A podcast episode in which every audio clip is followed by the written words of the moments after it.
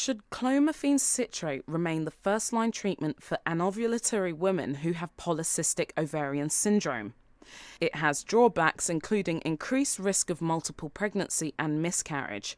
So, a group from Nottingham University randomised patients to receive either clomiphene or laparoscopic ovarian diathermy, traditionally used as second line treatment.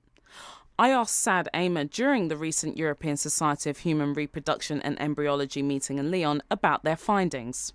In terms of the main outcome measure that we looked into, which is the chances of getting pregnant after the treatment, there was no statistically significant difference between the two groups. So they did similarly well, although there was a trend toward better results with clomiphene citrate.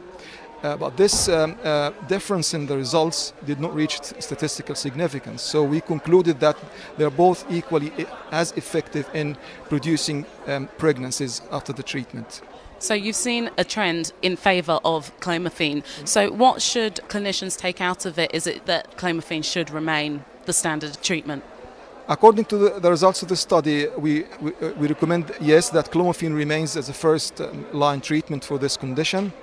Uh, we still need to continue to um, find another alternative which overcomes the um, the back the uh, the drawbacks of uh, clomiphene citrate, but we cannot recommend uh, ovarian diathermy as a first line treatment. However, in certain patients where laparoscopy is indicated for other reasons, then there is evidence that if we do it, it's, it, it's effective and it will work. So there is justification for it to be done.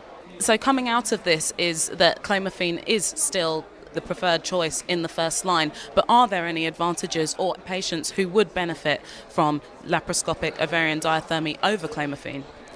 There is um, an added benefit to during laparoscopic ovarian diathermy, as according to this study, we found that about 40% of patients had pelvic disease which uh, would only be diagnosed with laparoscopy.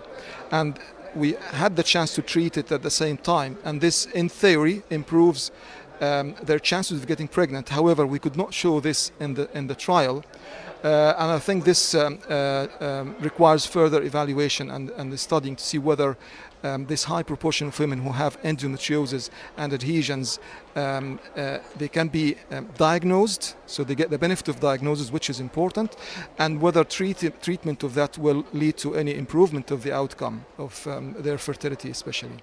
That was Saad Amer from the University of Nottingham in the UK. For the Audio Journal of Medicine, I'm Sarah Maxwell.